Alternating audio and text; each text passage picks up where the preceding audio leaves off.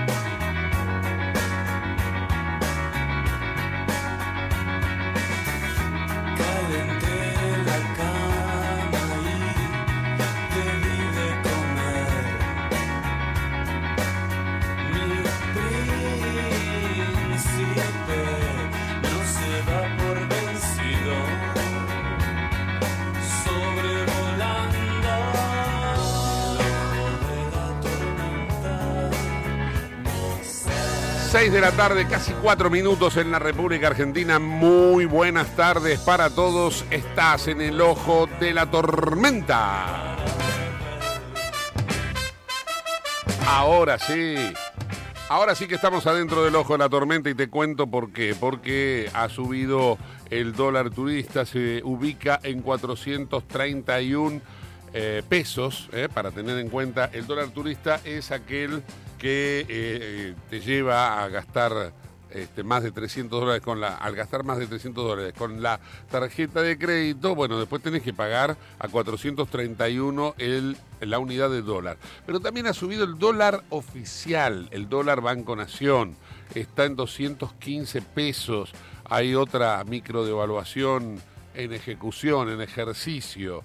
Y tenemos el dólar blue en 393. Este bajó porque ayer estaba a 3.97, 3.98, hoy lo vamos a, a poner en 3.93 al dólar blue, o lo vamos a tener en cuenta. Lo que bajó también misteriosamente es el riesgo país. ¿eh? La Argentina ayer estaba en 2.400 y pico puntos básicos y ahora estamos en 2.365. Habrá que ver si el encuentro de Alberto Fernández con Joe Biden ha sumado para que de alguna manera el riesgo país sea más favorable a la Argentina.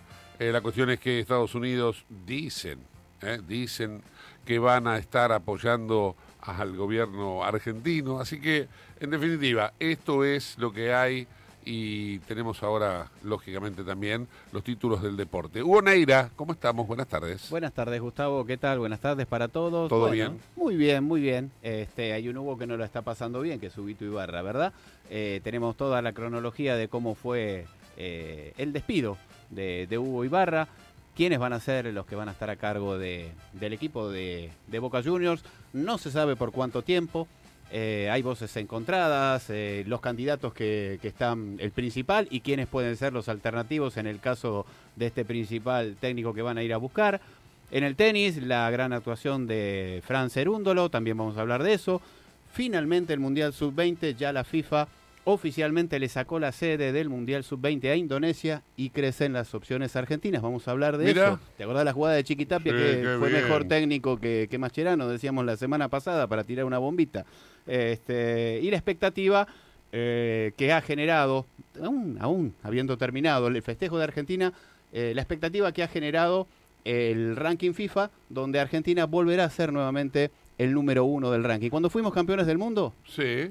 No éramos el número uno. Ah, ah. Finalizado el mundial, no éramos el número uno, eras- éramos el número dos. ¿Y ahora? Y ahora sí, después de esta fecha FIFA, estamos y te lo vamos a explicar por qué a lo largo del programa. ¿Puede ser porque perdió Brasil? Tiene mucho. Era el número uno Brasil, ¿no? Brasil era el número uno y aparte que perdió con Marruecos. Ajá. Ojo, si Argentina ayer con Curazao hubiera tenido un resultado no satisfactorio, podía haber quedado Pero ¿por qué Brasil era el uno y no era Francia, que era el campeón del mundo, vigente y que había llegado a la final, ¿no? Vos alguna vez, fuera de micrófono, me hablabas de, de algunos temas que yo no manejo bien y me decías... Yo no hablo a- a- eh, dentro del micrófono lo que digo fuera de micrófono. Por eso. No me, no me atosiguéis. No, fuera de micrófono me decías, No Huguito, me- cambia la variable. No me atosiguéis. Me decías, Huguito, cambia la variable. Y bueno, las variables, los algoritmos que maneja la FIFA Sí. para llegar a este número que te da el ranking, Sí. solo ellos lo entienden. Sí, son los algoritmos para manejar mi tarjeta de crédito, más o menos. ¿no? Una locura. Sí, sí. Bien, bien. Perfecto. Bueno, a tener en cuenta esos datos que nos acaba de dar Huguito Neira. Hay un montón de economistas dando vueltas. Sí, claro, sí, sí. Bien, tenemos el tránsito, dale, poneme la cortina, Sole. Hoy la tenemos a Sole Cook. En el ojo de la tormenta actualizamos la información del tránsito y los servicios públicos. Alejandro Ginard, muy buenas tardes. ¿Cómo va? ¿Me Ay, escucha bien? Sí, perfectamente, sí, sí, perfectamente. Bueno, Con un oído, el ¿cómo le otro, el otro oído no tanto, pero... ¿Cómo vale? Bien, bien, bien. Bueno, le, le- le hago un panorama, cómo está la ¿Lo situación. puedo del tratar de usted o hay que tutearlo? No, usted, usted me- a mí me trata como usted quiera. No, me maltrata si no. quiere, no hay problema. ¿Cómo lo voy a maltratar? No, no, le no, quiero decir no. que está autorizado lo que sea. no No, no, no. El respeto ante Eh, todo. Sí, sí, sí, no, por supuesto. No, no, yo aprendo de usted, ¿eh? aprendo mucho. Bueno, gracias. Gracias. Yo también. Eh, Digo, yo también aprendo cuento. de mí. sí. este, bueno, eh, vamos al tránsito. Si quiere. Sí, sí, sí. Si no es molestia, ¿no? No, no, bueno, para los que están regresando. Yo sé ¿eh? que usted Eh, canta, yo sé que usted canta, así que algún no, día... No, por favor. Sí. No, no, no. Algún Ahora día podemos eh, poner algo de base, ¿no? más- No, no, no, no, no. Sí. Pues me compré para hacer karaoke y todo eso, pero este, tengo que ensayar más, tengo que ensayar. Necesito una pista. Acá nuestra operadora Sole Cook tiene No, acá varias pistas. Una ¿eh? buena voz necesito. Una buena voz, no. y Ah. oído. Sole, ¿tenés Este, alguna pista para ponerle así de base a, a Ginard? Fíjate, fíjate, así algo romántico. Porque eh, es un romántico Ginard. Va a cerrar el informe de tránsito de hoy Alejandro Ginard y los naranjos. Así, ¿no? Claro, de la ¿Cómo- nada. ¿Cómo, le bueno, el grupo. bueno. Sí, sí, muy bueno. ¿Eh? Es muy bueno. sí. Y los naranjos. y los naranjos. Oh. sí. Porque vio, que la bebida viene con una, una cascarita naranja. Así que usted, Claro. usted es Ginard, no claro, Ginard. la, be- Ginard. la bebida, Sí. el aperitivo con la naranja. perfecto. Bien, vamos al tránsito.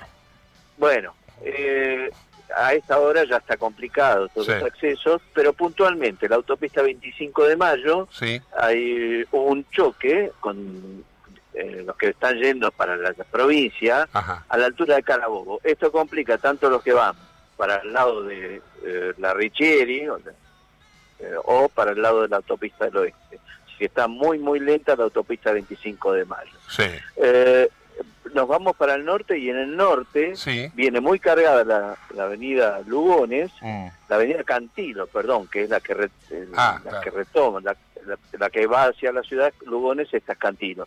Pero al llegar a General Paz, a la altura de Superí, esto es en Saavedra, o Vicente López, del, Sí. del lado que más le guste, pero para el lado del Río de la Plata chocaron tres autos. Ajá. Ahora, ¿qué pasa? Eh, el intenso tránsito más los curiosos hace que se, se ponga muy, muy lenta esa zona, Claro. eh, desde Cantilo hasta la Panamericana. Y después, bueno, está toda cargada hasta el Puente de la Noria. O sea, complicado lo que es zona norte, complicado lo que es la autopista 25 de Mayo, cargada, cargada la autopista Buenos Aires-La Plata, hay demora Sí, en los primeros metros, se puede decir, desde el kilómetro 4, que es sobre el puente del Riachuelo, Ajá. hasta el peaje Doc Sud. Ahí se pone muy, muy lento, está muy, muy cargada. Después se agiliza un poco más a medida que va avanzando y que van tomando las salidas hacia las distintas Bien. ciudades, Quilmes, eh, Sí. Verazategui. todo. Bueno, Tú, tú tienes fiocchi. la Panamericana hubo, hay un camión que se quedó en lo que es la división al ramal Tigre, Sí. que ahí siempre hay demoras, y bueno, el camión se quedó ocupando dos carriles, Ajá. eh, se, lo van a ver muy complicada esa zona, están trabajando para sacarlo y sería importante que lo saquen rápido porque las demoras se hacen muy, muy grandes, casi diría que llegan hasta General Paz. Que paciencia y- los que están ya en el, en el problema se, van se están dando cuenta que es por este motivo. Ok, bueno, perfecto. El- Eh, los le servicios... redondeo. Sí. Exacto. El servicio de trenes Mm, eh, a horarios, los que van al sur, la línea Roca, toda bien. sí. Eh, el Belgrano Sur también sin inconvenientes, lo mismo que los que van hacia el norte y el oeste, la línea Sarmiento, la línea San Martín, la línea Belgrano Norte y la línea Mitre, completo. Ok, Ustedes, ahí estamos. Bien, ¿eh? Perfecto. Bueno, agradecido por este informe. Y una pregunta ahora, por ejemplo, eh, el día que me quieras. No, no lo estoy preguntando yo a usted ni le estoy diciendo esto. Apa. ¿Le gusta esa canción? Porque acá me dejaron Luis, Sí, Miguel. una falta Luis Miguel de nos deja, nos deja los derechos de su pista, no es la canción de él, pero Ah, sí la pista. A ver, ahí va, ahí va. Vamos, Ginar. no, no, no, no, no, no, no. Canta Eh, para todo el país Ale Sinart. ¿Y cómo arrancaba? Eh? Acaríciame el sueño. Ah, acaríciame el sueño. No, no, No, no escucho sea- la pista. ¿eh? Ahí va. Lo, lo haré a capela. Acaricia mi ensueño. El suave murmullo de tu suspirar. suave. De, de tu suspirar. Ahí va, ahí va. Vamos, vamos, vamos. Vamos, vamos. Si tuviera la letra, te, te cantaría con orgullo, pero no, me- no la recuerdo, entonces tengo que improvisar. Ahí va. Ella quieta mi herida. Todo, todo, todo, todo. Como la letra. Todo, todo se olvida. Ahí va, vamos, vamos. Vida que me quiera. Ahí va. Bueno, bueno, bueno. Ginar, Qué lástima, qué Eh, lástima, porque sí, sí, esta sí para- una, una, una buena canción. ya para veremos, ya veremos si por ahí le buscamos una canción un poquito más fácil. Porque era muy difícil, ¿eh? Mira, Sí, ahora era- acá en la torre tránsito me acercan la Usted, letra. usted es más, usted más de, la, de la generación del trap, ¿no? Entonces, claro, esta no, no la tiene tanto. Sí, un estuve abrazo. trabajando con el Pizza Rat y todo Sí, eso. me imagino. Pizza Rat. Le mando un, mando un fuerte abrazo, Ginar. Hasta cualquier momento. Chao, hasta luego. Bien, Alejandro Ginar siempre con el humor eh, ahí abajo el brazo. Lo que se olvida es la letra, pero después el humor está presente. Seis y cuarto de la tarde en la República Argentina. Huguito, eh, entonces, bueno, completame un poquito la información que tenías. Bueno, eh, dijimos que Argentina vuelve a tomar el número uno en el ranking mundial. Eh, previo al partido en Santiago del Estero, eh, teníamos, eh, habíamos sumado 1,52 puntos, 1,52 puntos, puntos venciendo a los panameños y se ascendió a 1,839,90. Y Brasil cedió 6.63 unidades al caer con eh, Marruecos, como bien decías vos, Gustavo, cuando comenzamos a hablar, y descendió a 1,834. Un detalle, Argentina también sumó ahora por haberle ganado a Curazao no muchos puntos, pero Brasil no programó doble jornada en esta ventana FIFA. Ah, Hizo ese mira. solo partido con Marruecos. Entonces, de esta manera, no tuvo posibilidad de recuperar esos puntos perdidos para tratar Claro. de mantener la corona o mantener el primer lugar. Los primeros días de abril sale el ranking FIFA, el nuevo segundo, Brasil pasaría al tercer lugar, el nuevo segundo es Francia, porque arrancó muy bien en la Eurocopa, en la clasificación, ganándole a Países Bajos y ganando como visitante el segundo partido. Pero al ganarle a Países Bajos, sumó muchos puntos. Bien, bien, perfecto, bárbaro. Hoy nos visita, y después vamos a, a charlar un poquito, nuestra coach ontológica, Eh. Cris Quintana. Hola, Cris, ¿cómo estás? Hola, ¿cómo estás? Muy bien, Gustavo. ¿Todo bien? ¿Todo muy tranquilo? feliz. Muy, muy tranquilo y muy, muy ahí bien. está, bien, ahí estamos entonces. Cris, después vamos a charlar un poquito, ¿no? Este, estas orientaciones que nos das vos. ¿Tenés algún tema así como para ya dejar la inquietud en el Sí, en estaría el éter, bueno. en el Mira, éter? sí, hablando de, de un tema que estuvimos hablando hace un tiempo atrás, que era el carácter de las personas. ¿Cómo, cómo se forjaba el carácter de una persona? Genial, genial, dale, bárbaro. Ahora vamos con un auspicio. Pegado al auspicio vamos a compartir una entrevista que tiene que ver con política. ¿eh? Esta semana está caracterizada por el renunciamiento de Macri y ver de qué manera el tablero de ajedrez se mueve en la política argentina y vamos a hablar con Javier García, que es analista político. Así que vamos entonces con el auspicio. Sole, dale. ¿eh? Auspicia este programa Autopiezas Pana, Más de 30.000 productos en stock y más de 30 años brindando seguridad para tu vehículo. No te olvides de visitarlos en la web pana.com.ar o llamarlos al 42504220. Autopiezas Pana, tu socio estratégico. Dirección Avenida La Plata 1933, Quilmes Oeste. Bueno, después del renunciamiento de Macri han quedado un montón de interrogantes acerca de cómo se va a resolver las cuestiones políticas a partir de ahora. Muchos especulan con que Cristina también renuncia, que Alberto no se va a presentar. Vamos a hablar con Javier García, analista lógicamente político, que nos va a dar su visión sobre este particular. Hola Javi, ¿cómo estás? ¿Cómo estás, Gustavo? Placer escucharte. Igualmente, gracias por atendernos. Eh, ¿qué, qué, cómo ves todo esto ahora? ¿Cómo, ¿Cómo se va a acomodar este tablero de ajedrez? Si es que es de ajedrez o de damas chinas, no sé. Sí, bueno, lo que es la Argentina, ¿no? Ahora está todo como por verse porque esto reconfigura un poco el escenario. Este, si bien era una, una, una opción que sonaba muy fuerte, la de que Macri no iba a ser candidato a, a presidente, lo cierto es que ahora hay que ver cómo se reacomoda el propio espacio de Juntos por el Cambio y qué pasa en la vereda de enfrente, en el frente de todos, que bueno, por lo menos de un lado se hablan entre ellos, del otro lado por ahora no se están hablando y hay que ver qué pasa con Cristina y qué pasa sobre todo con Sergio Massa y Alberto Fernández. ¿En cuál se hablan entre ellos? Porque si vos me decís en Juntos por el Cambio, no me parece que se estén hablando mucho. Un ejemplo te pongo, Morales, Manes, Lilita con los del PRO. Entre los del PRO pareciera ser que hay diálogo interrumpido.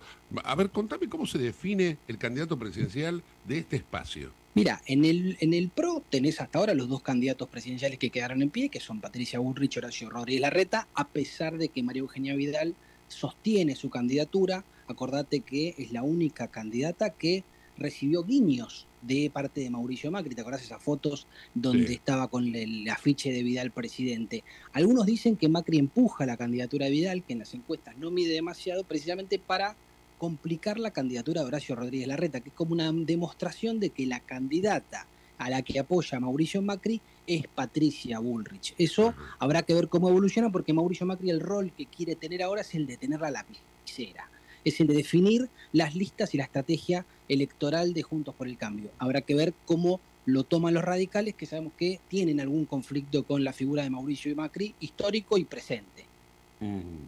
¿Y, y Lilita juega o no juega? Mira, Lilita obviamente que es una persona representativa dentro del espacio, es una de las fundadoras de, de Juntos por el Cambio, pero el peso electoral de Lilita que se circunscribe exclusivamente a la capital federal, donde es un bastión donde en general creen que no deberían tener mayores inconvenientes. Con lo cual no la quieren tener en contra, pero el peso electoral de Lilita se ha ido disminuyendo, con lo cual su voz en la mesa de Juntos por el Cambio también ha ido disminuyendo. No la quieren tener enfrente, pero parece ser que si sube el volumen Lilita Carrió es para tener una mejor representación en las listas, que es lo que ocurre en casi todos los espacios políticos. Es para que la coalición cívica tenga eh, sus integrantes eh, estén en lindos lugares de, de las listas. No pareciera ser una, una, una cuestión de, de mucho relieve la postura de Lilita Carrió con relación a lo que venga por delante. Sí con la relación a la capital federal. Antes de pasar al frente de todos, que también es otro eh, enjambre, ¿no? Me gustaría que, me, que me- nos expliques, a los que no sabemos muy bien cómo se define esto, eh, ¿qué, qué hace un campeonato de penales? A ver quién va a ser el candidato a presidente de Juntos por el Cambio. Por ejemplo, eh, vos acabas de decir dentro del PRO van Horacio y Patricia. ¿Entre ellos dos van a una interna o se define todo en la paso? Además, en los radicales estaba Manes, no sé si sigue estando. Está eh, Morales, ¿no? Que Morales tiene Sí. eh, ya se ha presentado. ¿Cómo se define el espacio radical? ¿Y cómo se define luego el espacio de Juntos por el Cambio?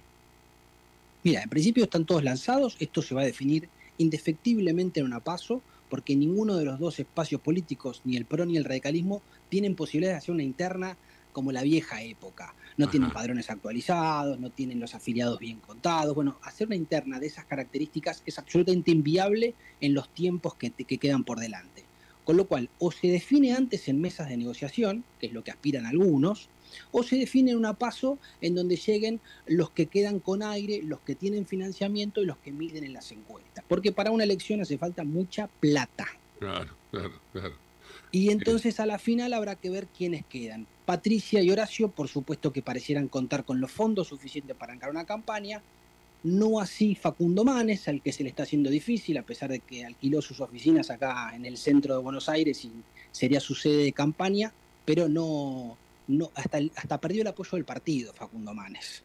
Eh, sí, no, no el partido de la provincia de Buenos Aires, que lo maneja el hermano, pero sí el partido a nivel nacional. Parece que ha quedado un poco disconforme con algunos movimientos de Facundo Manes, con lo cual el destino de la candidatura presidencial de Manes hoy pareciera ser un poco desdibujado. Y Gerardo Morales se juega a tratar de medir lo más posible para negociar su candidatura a presidente, si es que le dan los números, o si no, ser el vicepresidente de una fórmula cruzada, tanto de Horacio Rodríguez Larreta como de Patricia Bullrich. Bien, entendí, o al, me- al menos creo haber entendido todo lo que es de Juntos por el Cambio. Pasamos al otro equipo, ¿no? De, de Boca nos vamos Sí. a River o de River nos vamos a Boca. A ver, ¿qué pasa en el frente de todos?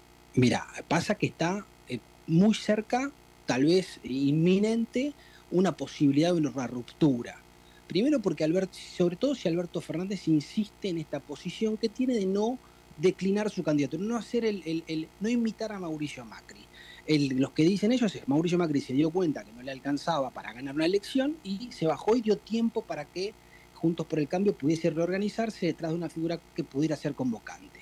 Bueno, eso le exigen a Alberto Fernández. Incluso se lo exigen a nivel, por ejemplo, con la candidatura de Sergio Massa, que si bien últimamente se ha desdibujado por el rumbo de la economía, dicen que si Massa, Massa no va a terminar el mandato con Alberto Fernández, o porque es candidato a presidente, o porque le, o como no va a ser candidato a presidente, dice yo ya no acompaño más.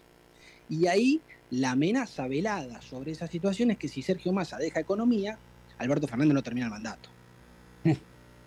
Qué bárbaro, ¿no? Qué, Entonces, Qué en esa negociación de amenazas es donde está el frente de todos, por supuesto, con la siempre colaborativa participación de la familia Kirchner, tanto de Cristina como de Máximo, que todos los días tratan de bombardear al presidente Fernández. ¿Cristina va a ser candidata? ¿Vos pensás que llega hasta el final? Yo, creo que, yo la verdad que creo que Cristina no va a ser candidata, primero porque ya lo anunció, Ajá. y sería muy difícil desandar el camino que emprendieron. Porque desde qué lugar Cristina, que montó toda esta operación mediática de la proscripción, esta sanata, si querés llamar de alguna forma, de la proscripción, ¿cómo se desanda el camino diciendo que ahora sí va a ser candidata? Porque no va a ocurrir nada judicialmente que le permita decir, bueno, se aclaró mi situación procesal, se aclaró mi situación jurídica, ahora no estoy proscripta. Entonces ya desde la, desde la retórica, desde el relato, sería muy difícil que Cristina pueda desandar ese camino desde un lugar lógico y razonable. Pero Ahora la bien, cámpora, la cámpora la sigue pidiendo. la Cámpora la sigue pidiendo porque Cristina es la única que les garantiza ordenar las listas. Porque vos no te olvides que, más allá de quién gane, la candidatura presidencial o la candidatura en la eh, para Senado en la provincia de Buenos Aires, los que entran son los de abajo. A veces no entra el de arriba, pero los de abajo entran un montón en las listas estas en la República Argentina.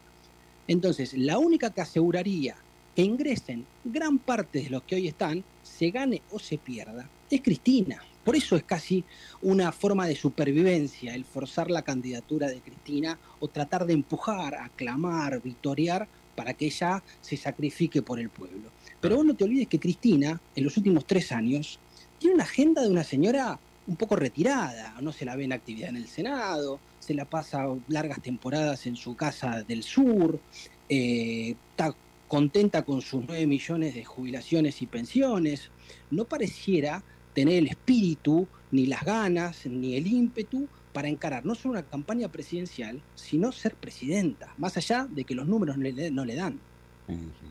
Vos recién mencionaste a Massa, ¿no? Y uno se pregunta, Massa llega al Ministerio de Economía con eh, esa idea de ordenar la economía y luego co- convertirse en el gran elector, ¿no? Pero resulta que la economía no solamente que no la ordenó, sino que la desordenó más. Eh, la inflación se fue al demonio, 108% anual, cosa que eh, bate un récord. El dólar bate otro récord, en- eh, orillando los 400 y pinta para más. Entonces uno dice, ¿tiene espalda Massa para ser candidato presidencial después de esta- este fracaso en su intento? Mira, es como decís vos, cada vez menos. El plan de masa era que la economía aguante y no está aguantando la economía. Si la economía aguantaba, él podía tener una posibilidad de ser el candidato de la unión de las diferentes facciones del Frente de Todos y convocar nuevamente que no se dispersara el peronismo.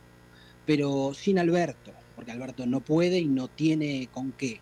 Sin Cristina, que no quiere y no tiene con qué. Y sin Sergio Massa, habrá que ver cómo se reconfigura el Frente de Todos, porque uno ve difícil el escenario de que haya gobernadores detrás de la candidatura de Guado de Pedro, uno ve difícil que el kirchnerismo de paladar negro eh, se encolumne detrás de la candidatura de Daniel Scioli, con lo cual, caída esta triada de hombres fundadores del Frente de Todos, uno podría llegar a especular o pensar que difícilmente se mantenga unido en, lo que queda por delante, porque me decían el otro día, Daniel Scioli es el mejor candidato para perder. Es, ¿Sería candidato por todos si ya se reconoce que van a perder la elección? Mira, qué, qué, qué frase la que te tiraba, porque es cierto, ¿no? Uno no lo, no lo ve como ganador en ninguna de, las, de los escenarios, ¿no? A Scioli. Sin embargo, eh, está ahí, siempre está, está dando Eh, vueltas. ¿No hay otra figura? eh, Mira, eh, está también una situación que podría ser novedosa, una movida de estas de las que Cristina ha acostumbrado a la sociedad argentina, estas piruetas de último momento, que sería colocar a su delfín dilecto, que es eh, Axel Kisilov, eh, como candidato en la, a, la, a la- a a la presidencia, poniendo en riesgo tal vez la provincia de Buenos Aires, o no, el peronismo en eso tiene, es un terreno muy, muy afincado el que tiene la provincia de Buenos Aires, pero bueno, sería una movida tal vez interesante porque Axel Kisilov es el dirigente de- del Frente de Todos que más empatía tiene con Cristina. O sea, los votos de Cristina se trasladarían casi automáticamente a Axel Kisilov, cosa que no sucede con otros dirigentes del Frente de Todos, claro. donde se pierde.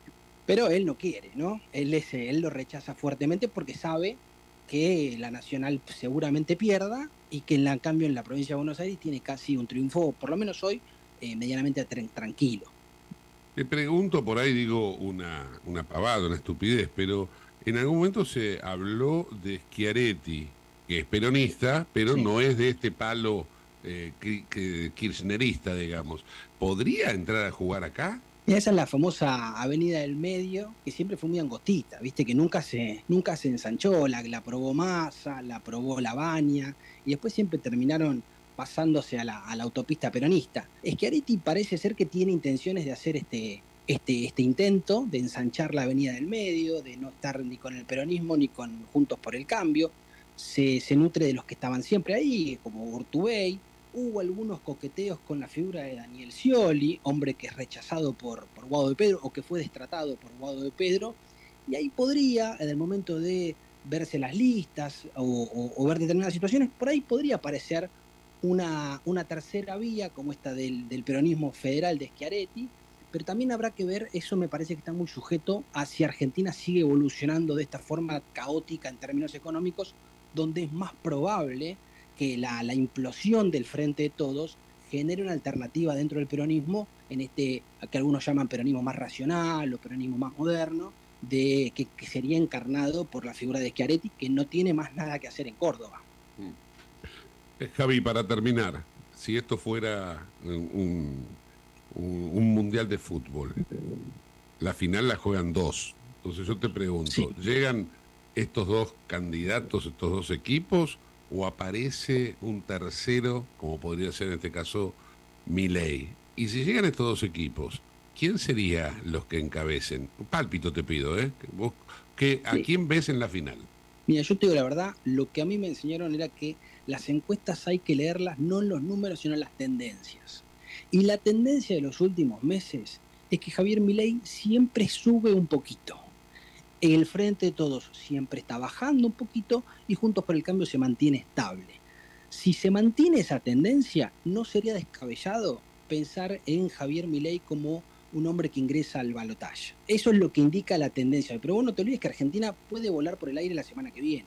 Y ahí se reconfigura todo Nuevamente. Si me preguntas a mí, yo creo que la persona de Juntos por el Cambio que tiene más elementos para creer que puede llegar a ser la finalista es Patricia Bullrich.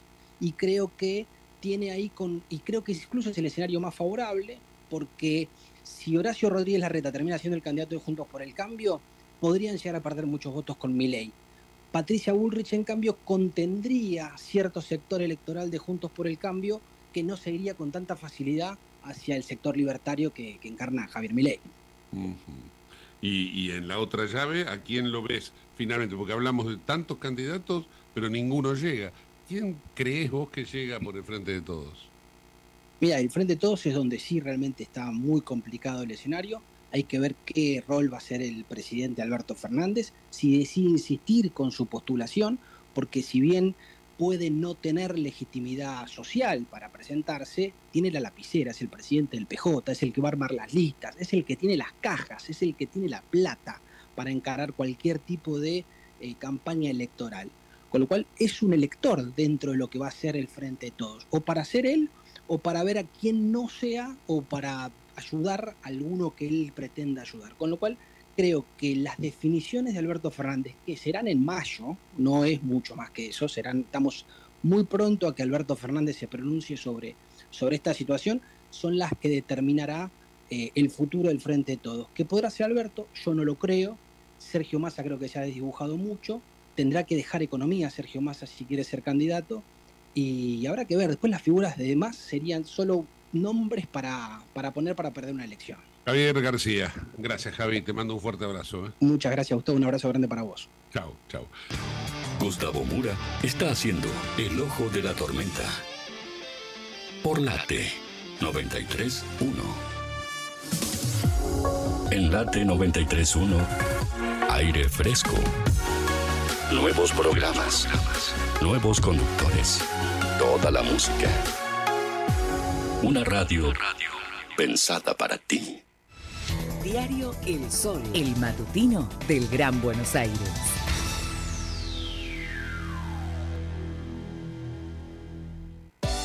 Todos los viernes de 16 a 18 en Late 93.1 terminamos la semana sin apuro. Con la conducción de Jonás Guiot, entrevistas, actualidad y música. y música. Termina el viernes sin apuro. 16 a 18 por Late. 93.1 Una sintonía. Un dial. Una radio. Late 93.1. Desde Puerto Madero, otoño, aire fresco.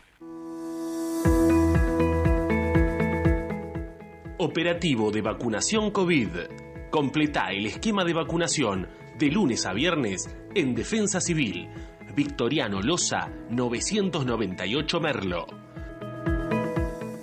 De 9 a 16 horas, presentate con DNI y carnet de vacunación. Intendencia Menéndez. IRSA. Somos la mayor empresa argentina inversora en bienes raíces. IRSA. Líderes en real estate. 28, 34, 58. 73. No importa si tenés 18 o 70 años, vos también podés terminar la secundaria de forma virtual y desde cualquier lugar del país. Con educación hay futuro. Conoce más en buenosaires.gov.ar barra Terminal la Secundaria. Buenos Aires Ciudad. Programa Cuidar Vidas, edición verano 2022-2023. Sumate a la seguridad vial. Durante la temporada encontrarás puestos camineros y complementarios que desempeñan medidas de prevención y control con el propósito de reducir riesgos y evitar siniestros viales. En cada uno de ellos se encuentra personal capacitado para asistir, informar y acompañar a quienes circulan por las rutas pampeanas, brindando recomendaciones que hacen al bienestar común. No olvides circular con precaución y respetar las normativas viales. Sé parte de la seguridad vial. Ministerio de Seguridad, Gobierno de la Pampa. Seguridad de cuidarnos entre todos.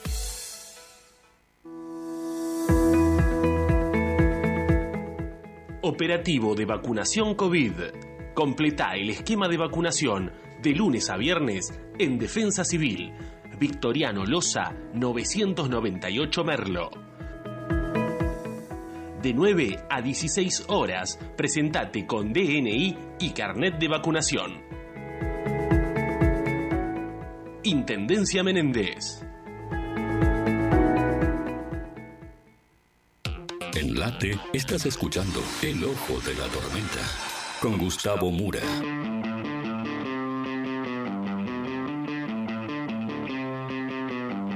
¿Cómo decirte que me arrepiento? ¿Cómo hacerlo?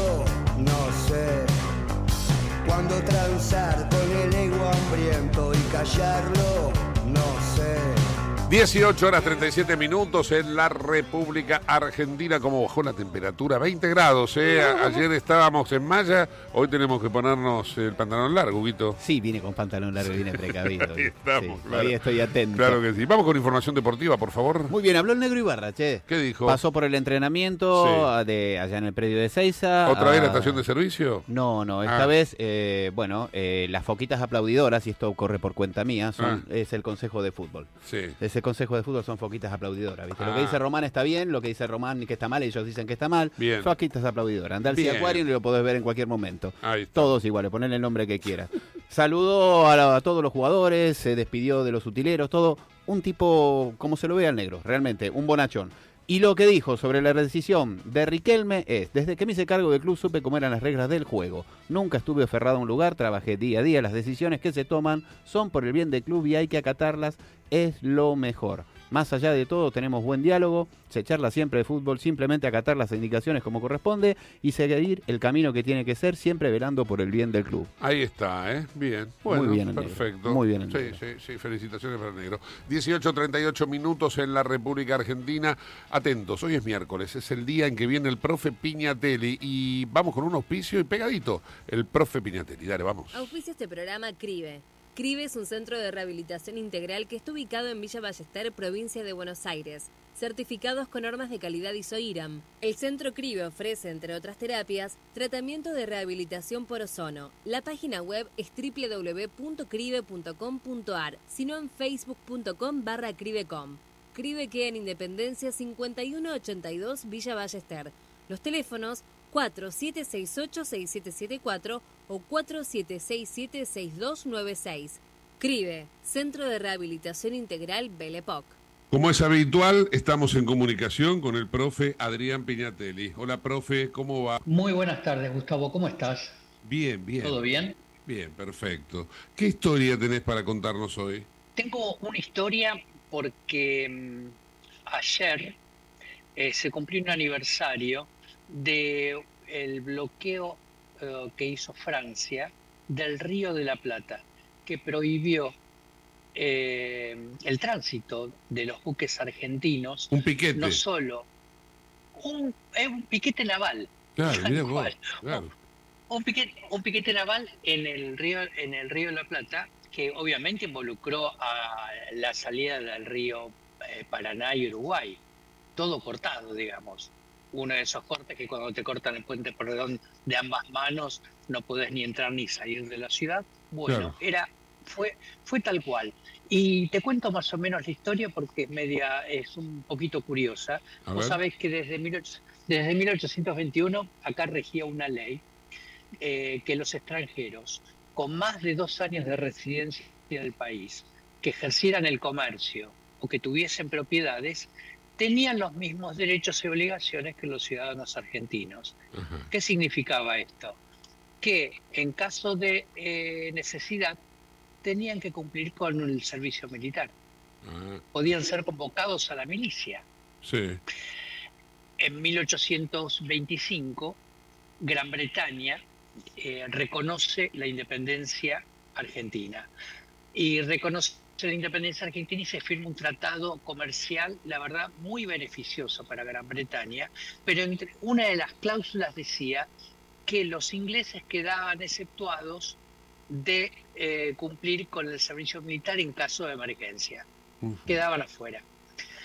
Eh, los franceses, acá había franceses en el ejército, pero en forma voluntaria. Ahora bien, ha- había un vicecónsul a cargo del consulado eh, francés en Buenos Aires que se llamaba Aimé Rocher. Aimé Rocher, que no tenía todavía los papeles que le, había, que le tenían que mandar el gobierno eh, francés, autorizándolo a ser vicecónsul, era como vicecónsul de palabra, eh, quiso ganar puntos y, y reclamó al gobierno de Rosas exceptuar a los franceses del servicio militar que se liberase de la cárcel a los franceses presos y que se liberase de la milicia a aquellos franceses que, estuviese, que la estuviesen cumpliendo. Claro, Rosa no entendía nada. Entonces Rosa lo primero que hace es pedir informes. Che, ¿a quién tenemos preso francés? Claro. Él ni sabía. Entonces este, eh, determina, eh, Rosa se enteró de que había dos franceses presos, uno por asesinato y otro por ladrón, confeso. Y no había nadie más. Había cinco franceses en la milicia que se habían incorporado por voluntad propia. Entonces, eh, Rosas no le da bolilla al pedido. Entonces, las, eh, el cónsul francés empieza a reclamar, empieza a reclamar, y cuanto más reclamo, más lo ningunean. Entonces, Roger le manda una carta a su gobierno diciendo que Rosas era un tirano, era un despótico, y, y que la única forma de arreglar este entuerto era eh, con una medida de fuerza. Entonces, este, Francia le, le autoriza a, a enviarle dos barcos un poco para presionar al gobierno de Rosas. Y Roger dice, no, no, no, con dos barcos no alcanza. No hacemos nada. Hay que dar una... No hacemos nada. Entonces eh, mandó, eh, mandaron toda la flota francesa que estaba frente a las costas de Río de Janeiro y bloquearon el puerto de Buenos Aires. Esto fue un 28 de marzo de 1838.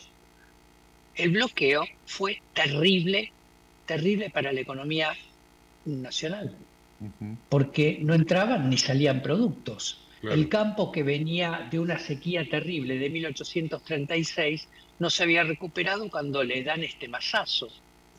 Eh, Rosas empieza a hacer eh, grandes recortes en el gasto público.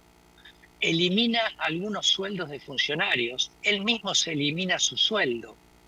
A la Universidad de Buenos Aires, a la Sociedad Beneficencia, a la Casa de Niños Expósitos y a los hospitales le dicen, muchachos, el gobierno no le gira un peso más. Ustedes tienen que hacer colectas para juntar el dinero para pagar los sueldos de maestros, de profesores y de médicos. Eh, fue, fue algo, este, lo que hizo mm, algo inteligente Rosas fue bajar un tercio la tasa de los productos importados. Esto provocó que mucha gente eh, incentivara el contrabando. Entonces estaban productos, la misma gente que quería entrar con productos importados lo hacía por el contrabando. Claro. La única forma de empezar a tener productos. Esta situación du- duró eh, un año largo hasta que Francia se dio cuenta de que Rosas no daba el brazo a torcer y Ya le salía caro, 1840 le salía caro mantener la flota acá, claro. le salía caro y era un papelón, era un papelón porque no estaba logrando absolutamente nada. Francia se había puesto en contacto con los emigrados unitarios de Montevideo, querían invadir junto con Lavalle eh, Buenos Aires, este, querían derrocarlo a Rosas, y la verdad que todo, todo le salió mal. Hasta que eh, en octubre de 1840 tienen que firmar el famoso tratado Arana-Macon, Arana, que era Felipe Arana, que era el ministro de Relaciones Exteriores, y Macó, que era el diplomático eh, francés, tuvieron que firmar un acuerdo por el cual se levantaba el bloqueo. Eh, Rosas veí- vería de pagarle indemnizaciones a los franceses que se hubiesen sentido damnificados eh, antes de pasar, después de haber pasado por seis árbitros que iban a evaluar cada situación. O sea que Rosa salió como el gran ganador de esta, este, esta patriada francesa este, que terminó este, para Francia de la peor manera. Mira vos, y se levantó el piquete. Y se levantó el piquete. eh, después habría otro junto con, este, con Gran Bretaña en 1845, que fue la batalla, la vuelta obligado, todo, pero eso fue otra historia. Pero este piquete sí se levantó. Ya que me hablas de Rosas, esta semana de alguna manera se lo volvió a mencionar, o, o si se quiere a revisionar, en esto del revisionismo histórico, con la muerte de María Kodama y la exaltación que tanto Kodama como Borges hicieron de Rosas. Eh, ¿Por qué ellos tenían, si lo sabés, ¿no? esa visión eh, tan pro Rosas cuando la Argentina todavía sigue hablando, como vos recién decías y como Francia lo sostenía, que Rosas era precisamente un tirano, eh, todo lo contrario a exaltarlo, ¿no? Mira, yo el libro de Kodama no lo leí. Kodama sacó un libro sobre Rosas. Yo no lo leí, pero supongo que será por la identificación que tenían tanto Borges y Kodama con la cultura inglesa y con las estrechas relaciones que Rosas tuvo con Gran Bretaña, eligió Gran Bretaña como exilio, vivió 25 años en, en Rosas, sus últimos 25 años de vida, los vivió en Gran Bretaña, tenía muchos amigos este, ingleses, eh, políticos, conocidos. Eh, yo pienso que puede ser por eso, pero hagamos una cuenta. Rosas estuvo 25 años en el poder, Gustavo. Eh, fueron 25 años en, lo que, en los que el país atrasó. Ah, sí. de eso, sí, de eso no hay ninguna duda. Este, porque manejó el país como una gran estancia en beneficio propio. Eh, La verdad es esa, las, provincias se empobrecieron, él manejaba, como Buenos Aires manejaba los ingresos de la aduana, manejaba Buenos Aires las relaciones exteriores y la aduana. Entonces él repartía a gusto y piacere según el color político de cada provincia, según la afinidad que tenía con tal o cual gobernador.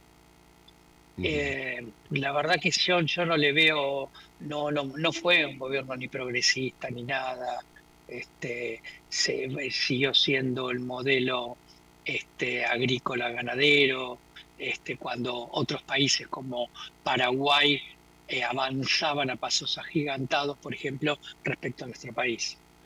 Ahora, pero Rosas no, no encarnaba el modelo federal. Eh, sí, federal para los libros, unitario para la realidad también, ¿no? Mira. Este, sí, él encarnaba un modelo federal, pero federal eh, entendido como él lo entendía, que se acercaba más a un modelo unitario que otra cosa. Un, un país que, que, por ejemplo, Facundo Quiroga le pedía a gritos la institucionalización, es decir, la sanción de la Constitución.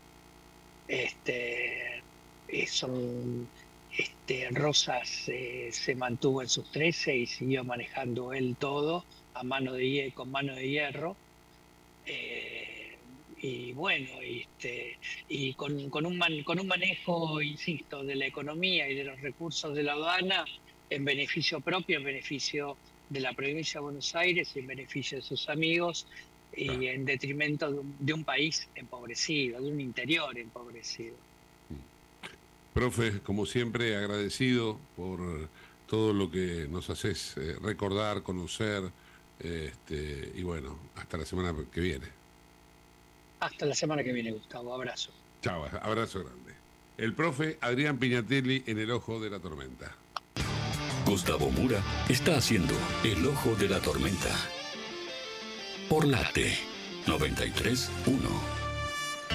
Diez minutos para las 7 de la tarde. Huguito Naira, dame información deportiva que me tengo que ir a hablar con la coach ontológica. Muy bien, 10. Francisco Cerundo lo venció a Lorenzo Sanego anoche, 3-6, 6-3 y 6-2. Terminó empezando el partido a la medianoche por los problemas climáticos. Por esto mismo, una vez que ha accedido ya a cuartos de final, va a jugar contra Karen Kayanov, contra el ruso, Ah. que venció a Tsitsipas. Y todavía está por definir el, el horario justamente por los temas de eh, volver a armar el cronograma. Están improvisando y acomodándose sobre, eh, sobre la hora para poder acomodar bien el calendario. Buenísimo, bárbaro. Cris Quintana, ¿Cómo no? Aquí estamos. ¿Me vas a coachear ontológicamente? Placer total. bueno, a De- ver. Lo que quieras. No. Eh, empecemos por eh, las personalidades y las conductas. Las conductas. Bueno, lo que hablábamos hoy, ¿no? Esto del carácter que forja el destino, saliendo desde la ontología del lenguaje, que es lo que nosotros hablamos siempre, esto del lenguaje, cómo nos transforma, y el punto de referencia es Heráclito. Nos fuimos a Grecia y en, en, su, en su frase famosísima, es la frase que él tiene, que es ethos anthropos daimon, que significa el carácter determina tu destino. Y de ahí, bueno, salieron miles de disparadores, cada uno desde su disciplina lo interpreta y le da el reencuadre. Desde el coaching lo que le damos el reencuadre es que ethos se refería a Heráclito al carácter, antropos, que bueno, define ser humano, tiene que ver, ¿no? De pronto, eh, antropología, que viene de, de, esta derivación etimológica, pero tiene que ver exclusivamente con ser humano.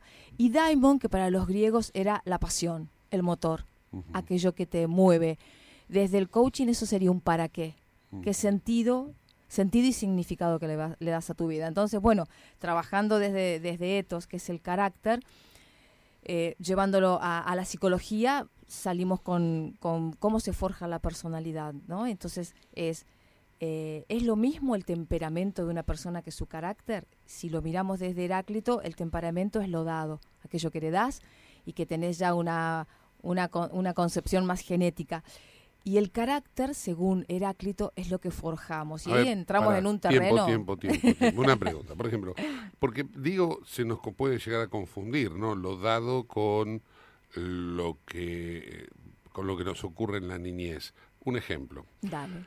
Eh, genéticamente, de acuerdo a, a esto que acabas de decir, a mí me viene lo dado del- de parte de la herencia de mis padres. Bien. Ahora, si- siempre y cuando que mis padres me hayan luego transferido eso que ellos también tienen dado de sus padres. Tal cual. ¿Vamos bien? Tal cual. O sea, viene bajando todo por esa autopista. No, por llamarlo de algún modo. Ahora, resulta que yo puedo tener o no la coincidencia de que lo dado al mismo tiempo eh, emanado por mis padres es lo que hoy soy. Pero puede ser que no, puede ser que lo dado eh, yo lo traiga por mis padres, pero resulta que me crió otra familia. Totalmente. Y entonces incorporo los elementos de otra familia. Y, los- Exacto. y por ahí los elementos de otra familia son mejores o peores desde el punto de vista de los valores, vamos a poner un ejemplo, ¿no? ¿Qué es lo que es lo dado? ¿Y cómo interactúa eso?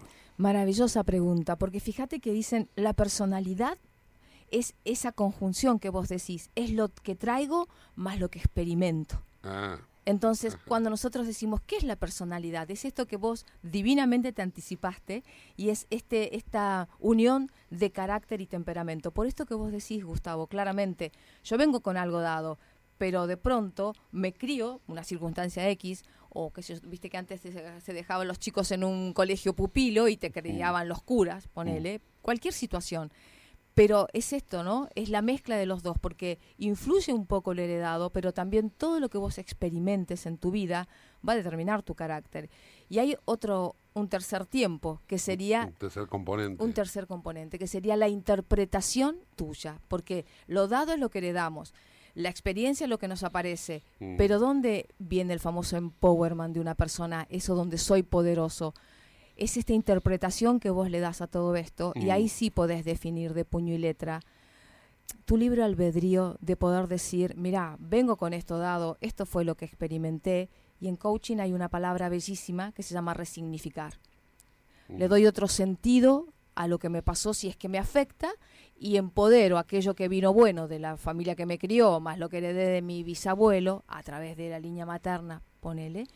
Y eso es lo que es tan bonita la temática de cómo te vas yendo a tu identidad, ¿no? Porque eso es igual a identidad, finalmente. Mira, mira.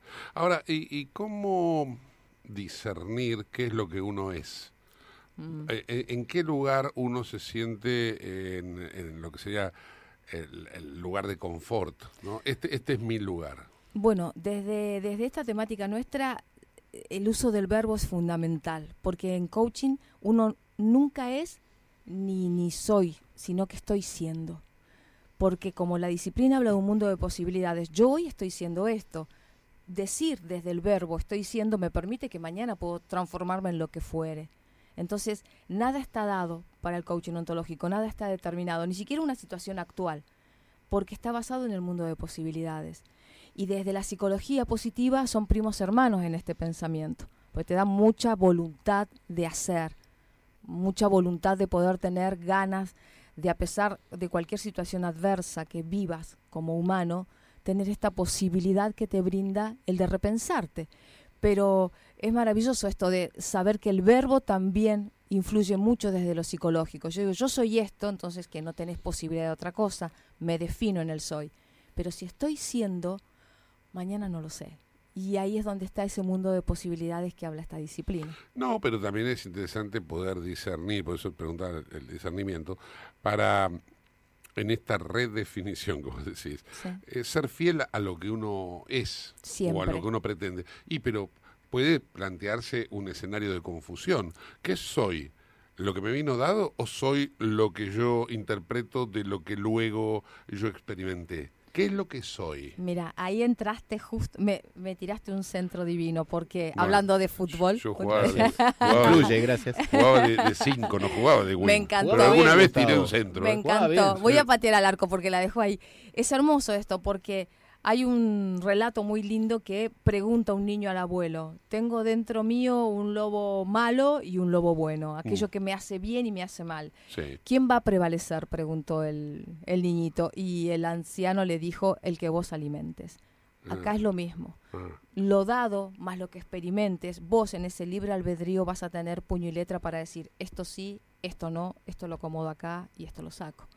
Por eso es una disciplina de decisión propia, porque es tu mundo de decisiones, todas las acciones que vos hagas, pero sobre todo lo que vos decidís es lo que marca el pulmón, ¿no? El, el Mm. día a día. Así es que va a suceder lo que alimentemos, ¿Y, claramente. y- y es permanente o es algo que no sé, se puede plantear como un valor relativo? Hoy sí, mañana no, pasado sí, Y, pasado y tanto. eso de acuerdo a lo que vos sientas. Hay tiene que ver con lo que lo que a vos te haga sentido. No hay personas que te dicen, mira, yo la verdad que vivo de esta manera, tengo estos valores y no quisiera cambiar nada. Yo me siento bien así. Pero hay cosas, se plantea como, o por ahí termina siendo prejuicio, pero se plantea como que aquel que cambia, vamos a, si querés hablamos en términos de política, Dale. Eh, aquel que cambia es un veleta, ¿no? O un panqueque. claro. Bueno, y no, pero sí. por ahí, por ahí es, Es un verdad, virtuoso. sí. Por ahí lo estamos criticando porque es un panqueque, pero en realidad es un virtuoso que lo que hizo fue adaptarse a una circunstancia nueva de Exacto. supervivencia, llamémosle. Exacto. Entonces digo, ¿qué es válido? ¿Qué está bien o qué está mal? Bueno, hay dos cosas. Siempre hablando dentro Sí, de lo De- legal, ¿no? Porque hay gente que se va total. bajo esta Sí, línea sí, a salvando, lo ilegal salvando los valores y salvando la ética, o a lo antiético, ¿no? Sí. Exacto, Mm. salvando estos valores que tiene que ver con la ética, en el terreno de está todo listo para que podamos ser. Ahí, eh, la verdad que dijiste algo que es muy importante, el poder de la palabra, ¿no? Porque vos decís, ¿cómo me defino? Y bien dicen estos libros de Echeverría, eh, Maturana, Flores, que son los creadores, de alguna manera, desde Chile, del coaching ontológico, el, el lenguaje no es inocente, el lenguaje crea realidad. La mía y la de mi contexto, el poder de la palabra. Entonces, vos decías recién, qué finito puede ser el hilo de que me pueden de pronto juzgar o tener un juicio a priori sobre mi persona con esto de la palabra veleta o cambiante o inestable. Y la verdad que si vos en el cambio sentís que evolucionás, la palabra de afuera es mucho más baja que tu voz interior. O sea, desde el coaching que trabajamos entrenamiento mental, sobre todo en atletas o, o deportistas, eh, muchas veces pasa, hablado con jugadores de fútbol o yo estoy trabajando, ahora no, pero en un tiempo mucho con, con chicos que estaban en el cenar para nadar y la palabra de afuera, ¿viste? Entonces el poder que nosotros le enseñamos a cualquier persona, inclusive a los niños, es que si tu voz interior es más fuerte que la palabra de afuera, va a prevalecer nuevamente, más allá de que te digan, Beleta, si vos sentís que evolucionás, no tiene poder lo de afuera. Y ahí sí que haces un gran reencuadre.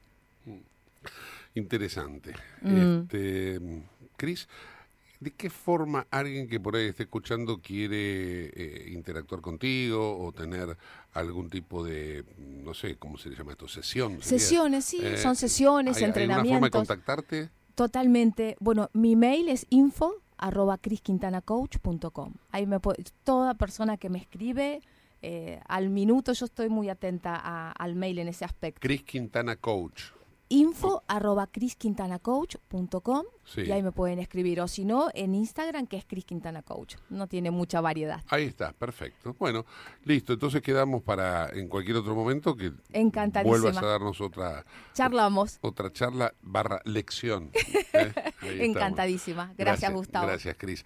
Huguito, cerrame el programa con una info deportiva, dale. Muy bien, horas, eh, horas de mucha expectativa para la AFA y Chiquitapia debido a la movida que dijimos por el Mundial Sub-20. Oficialmente se dio de baja la sede de Indonesia. Ah. El 20 de mayo tiene que empezar este torneo. Sí. Eh, Indonesia va a utilizar seis estadios. Argentina eh, picó en punta, hizo la presentación formal y se espera un desenlace en las próximas horas, la respuesta de, de FIFA para ver si se puede llegar a organizar como se hizo ya en el 2001, Gustavo. Buenísimo, gracias y gracias a ustedes por habernos acompañado. Nos reencontramos mañana, 6 de la tarde como siempre. Chau, hasta entonces.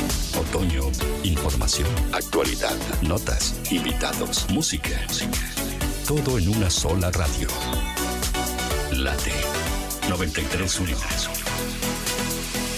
Aire fresco.